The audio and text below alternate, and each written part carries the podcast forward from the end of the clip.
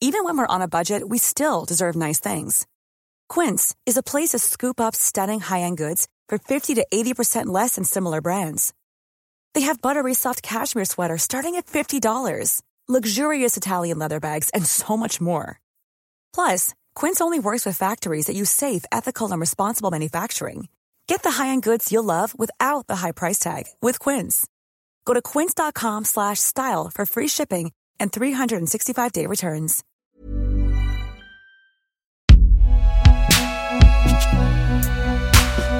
Produit par Binge. À la fin du deuxième épisode, Maël avait réussi à obtenir une prise en charge, en libéral ou via un CMP. Et si ce n'était pas le cas? Retour à la case départ. Maëlle est seule avec ses symptômes et elle essaye de naviguer le quotidien du mieux possible. Ça, c'est le scénario 1.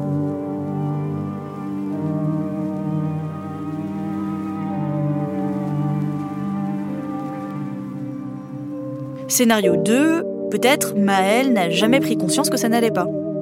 Dans ces deux cas-là, le temps ne fait pas grand-chose pour Maëlle et ses symptômes continuent d'empirer doucement. Scénario 3, Maëlle n'a pas de symptômes. Mais Maëlle connaît une période difficile de sa vie où s'accumulent les difficultés.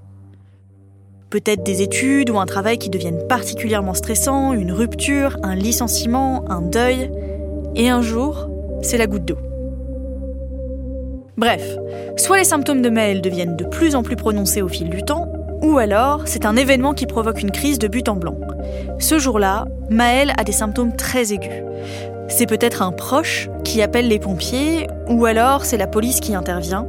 Mais en tout cas, ce jour-là, Maëlle est emmenée à l'hôpital contre sa volonté. Bienvenue dans le troisième épisode de cette série, La santé mentale dont vous êtes le héros. Épisode 3, Et si c'est pas moi qui m'aperçois que ça va pas Être emmené à l'hôpital contre sa volonté, on appelle ça aussi l'hospitalisation sans consentement. Souvent, euh, ça, c'est une façon d'accéder aux soins parce que euh, la, personne est en crise. Haute Caria du Psychom. Elle n'est plus euh, en mesure de décider pour elle-même du fait de ses troubles psychiques, elle a une difficulté de, de jugement, d'analyse de la situation et on peut être amené à décider pour elle euh, de euh, l'hospitaliser. Donc en France, en 2018, on a eu 80 000 personnes qui ont été hospitalisées sans leur consentement euh, en psychiatrie en France, soit une personne sur cinq. Magali Coldefi est chercheuse indépendante affiliée à l'IRDES et géographe de la psychiatrie. Elle m'explique que c'est un chiffre qui a beaucoup augmenté ces dernières années. Un article de Libération de 2017 rapporte qu'entre 2007 et 2017, le nombre d'hospitalisations sous contrainte a presque doublé. Comme dans l'épisode 2, ce qui va arriver à Maëlle va dépendre de plusieurs critères. En fonction de là où Maëlle habite, de sa couleur de peau, de sa classe sociale, Maëlle aura plus ou moins de risques d'être enfermée contre sa volonté. C'est ce que m'expliquait Magali Coldefi. En gros, selon les départements, on peut avoir euh, de 1 à 8 fois plus de probabilité d'être hospitalisé sans son consentement. On a des taux très importants dans des départements euh, tels que Paris, le Jura, la Creuse, certains départements d'outre-mer, le Vaucluse, où on a des taux supérieurs à 160 euh, hospitalisations sans consentement pour 100 000 habitants. Et on a à l'inverse des départements avec des taux très inférieurs, euh, comme la Haute-Marne, la Guyane, la Saône-et-Loire, le Ré-Loire, la Corse, les Hautes-Alpes, les Yvelines, enfin des départements très hétérogènes, on va dire en termes de territoire. On se dit, il n'y a pas huit fois plus de personnes qui ont besoin de troubles psychiques sévères dans un territoire qui peut expliquer qu'on a euh, des disparités aussi importantes. Cela peut même changer entre deux départements voisins. Les Hautes-Alpes ayant un taux euh, très faible de recours aux soins sans consentement, mais depuis très longtemps. C'est historiquement, euh, voilà, ça fait partie des départements où on retrouve ce faible recours aux soins sans consentement. Et à l'inverse, le Vaucluse qui a un taux très élevé de soins sans consentement. Alors, pourquoi?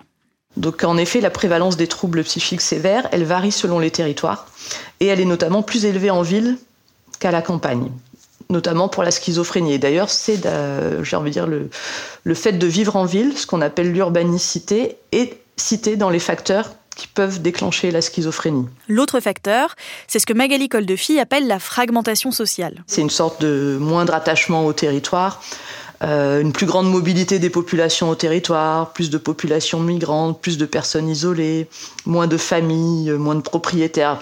Mais ça cherche à mesurer en, effet une sorte de capital social, d'environnement social. Euh, et donc ça jouait très fortement pour expliquer ce, ce recours plus élevé aux soins sans consentement. Et c'est la fragmentation sociale, elle est plus importante en ville qu'à la campagne.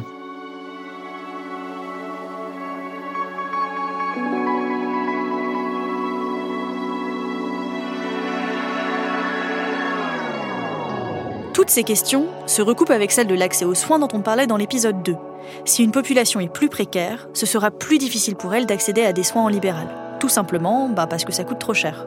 Euh, je pense que pour certains euh, d'entre nous, en tant que noirs, se considérer comme euh, sujet souffrant, ça ne fait pas partie des réalités dans lesquelles on a été élevé, dans lesquelles on a été conditionné par nos familles ou par la société. Est-ce que l'on a des existences qui nous permettent euh, de, placer la question du soin comme importante pour nous ou est-ce qu'elle va être reléguée comme un besoin euh, secondaire en fonction de euh, réalité économique, donc pour nous, pour nos familles, penser le soin, ça, ça peut être difficilement concevable. Les symptômes empirent et les personnes sont prises en charge plus tard, à un moment où les troubles sont plus aigus. Souvent, cette prise en charge n'arrive qu'au moment où la goutte d'eau fait tout déborder. C'est tardif. Maëlle acculé par des années d'angoisse, de dépression, de mauvais traitements, n'en peut plus et est emmené à l'hôpital.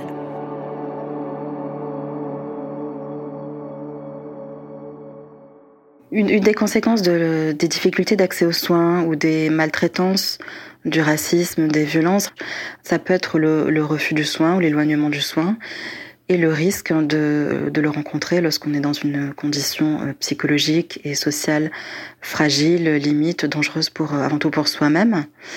Ce qui favorise euh, malheureusement les risques d'internement sous contrainte, sans consentement, qui sont souvent sollicités par une institution, par l'État ou encouragés par des institutions de contrôle comme la police.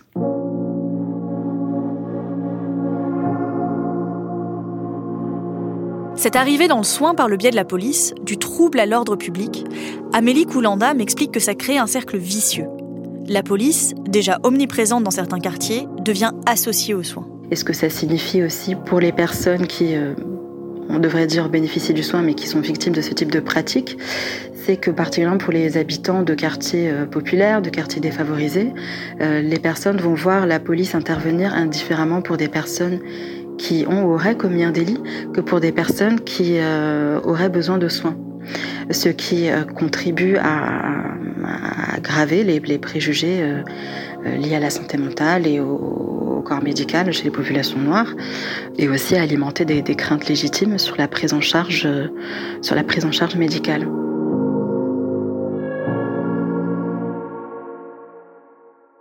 Cette association entre force policière et internement psychiatrique ne date pas d'hier. Dès la création des premiers asiles au milieu du 19e siècle, avec la loi de 1838, qui joue sur cette ambiguïté. Le rapport Vivien de 1837 annonce que la loi est d'abord pensée pour, entre guillemets, protéger l'intérêt du malade. Mais un député de la Chambre des Pairs, de Portalis, déclare en 1838 lors des débats, je cite, nous ne faisons pas une loi pour la guérison des personnes menacées ou atteintes d'aliénation mentale, nous faisons une loi d'administration de police et de sûreté.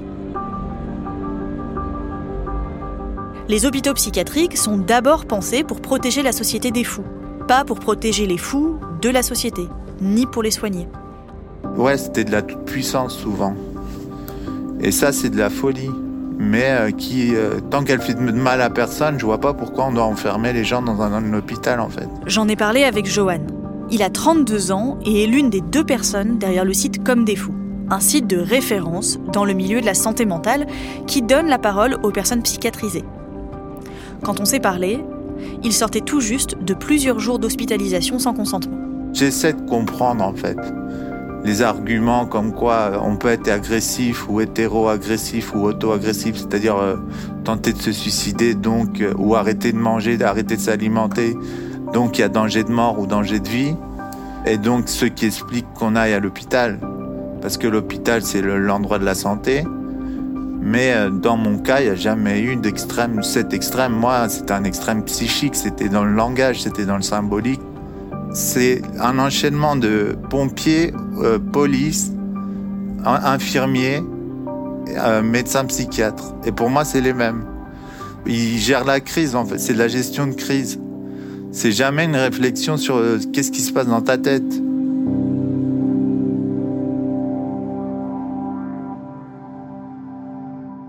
Cet imaginaire, où fou égale dangereux, a été beaucoup mobilisé depuis le début des années 2000.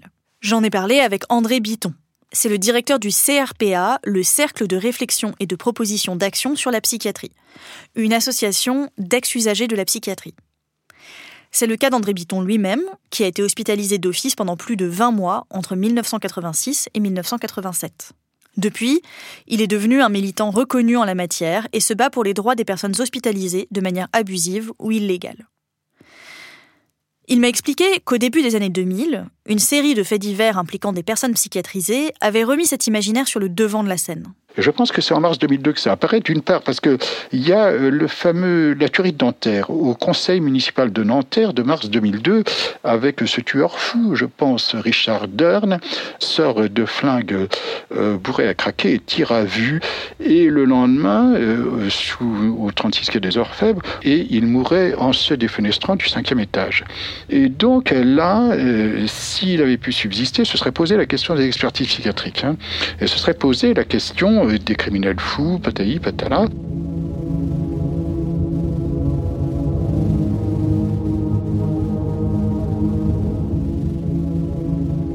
Puis, en 2004, deuxième fait divers, un jeune homme de 22 ans qui avait déjà été hospitalisé au CHU de Pau assassine une infirmière et une aide-soignante. Toujours en 2004, un autre homme, Pierre Baudin, surnommé Pierrot le Fou, est arrêté pour meurtre, viol et enlèvement. Au moment de son arrestation, il a déjà passé plus de la moitié de sa vie entre la prison et l'hôpital psychiatrique. Ce fait divers est utilisé à partir de début 2005 pour lancer une purée médiatique et sécuritaire contre les malades mentaux sur le thème des schizophrènes dangereux. En novembre 2008, autre fait divers. Un étudiant, Luc Meunier, est poignardé à mort par un homme schizophrène qui s'était enfui de l'hôpital psychiatrique Saint-Égrève à Grenoble. Entre-temps, Nicolas Sarkozy a été élu président avec la promesse de réformer l'institution psychiatrique. L'espérance, l'espérance parfois ténue d'un retour à la vie normale, j'ose le dire ici, ne peut pas primer en toutes circonstances sur la protection de nos concitoyens. Les malades potentiellement dangereux doivent être soumis à une surveillance particulière afin d'empêcher un éventuel passage à l'acte. Il faut plus de sécurité et de protection dans les hôpitaux psychiatriques. Par ailleurs, au moins une unité fermée va être installée dans chaque établissement qui le nécessite. Ces unités seront équipées de portes et de systèmes de vidéosurveillance pour que les allées et venues y soient contrôlées. Enfin, nous allons aménager 200 chambres d'isolement. Ces chambres à la sécurité renforcée seront destinées aux patients qui peuvent avoir des accès de violence envers le personnel.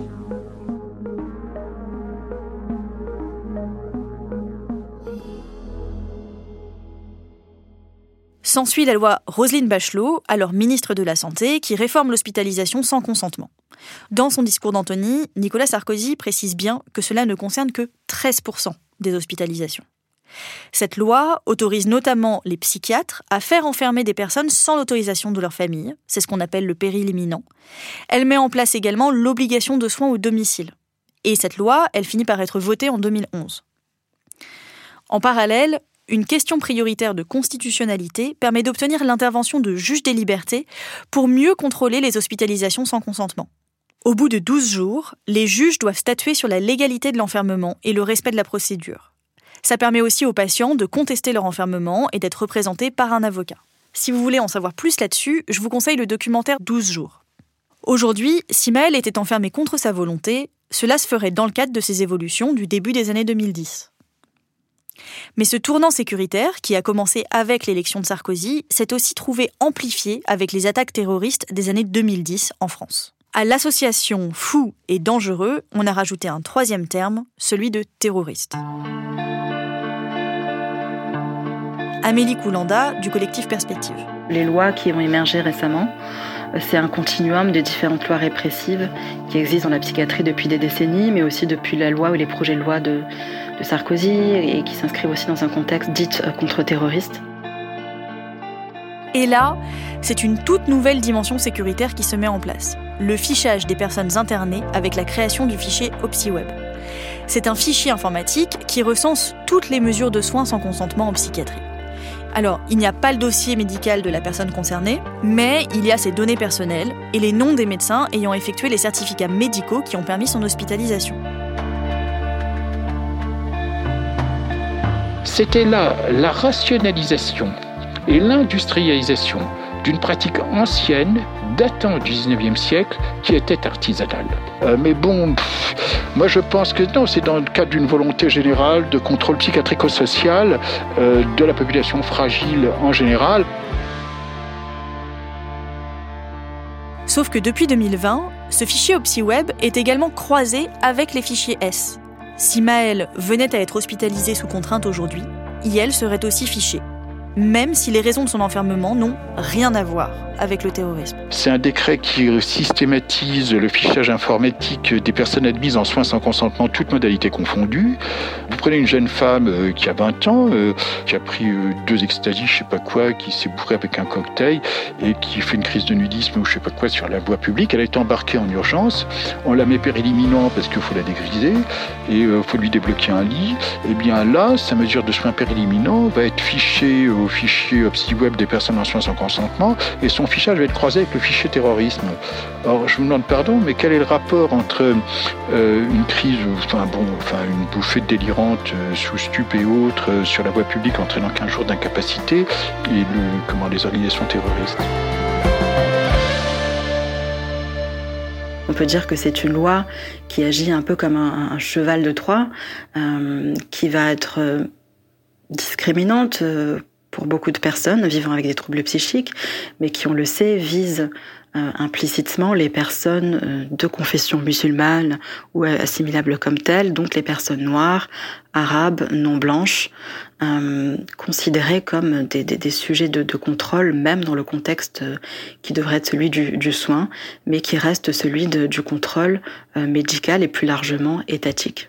À mettre tous ces faits divers bout à bout et à parler de terrorisme, vous vous dites peut-être que tout ça, ça fait un peu peur quand même. Mais en réalité, sachez que les personnes avec des troubles psychiques sont très, très rarement à l'origine de violences. Seulement 3 à 5% toutes violences confondues, selon un rapport de la Haute Autorité de Santé de 2011. Parmi les gens suivis, la plupart sont innocents et sont, comment dire, inoffensifs et même euh, vulnérables. Puisque ce qu'il faut voir, c'est que euh, la stigmatisation sur la maladie mentale, euh, même si la personne n'est pas vulnérable à la base, et souvent les personnes sont vulnérables, fait de vous quelqu'un de très vulnérable.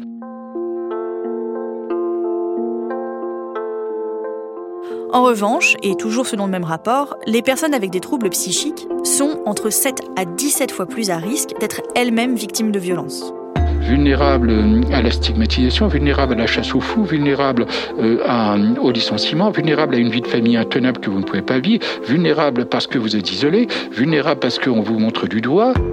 Par ailleurs, et je n'aurai pas le temps de rentrer dans trop de détails ici, mais au-delà de l'hospitalisation sans consentement, il y a encore dans les institutions psychiatriques un grand nombre de pratiques maltraitantes.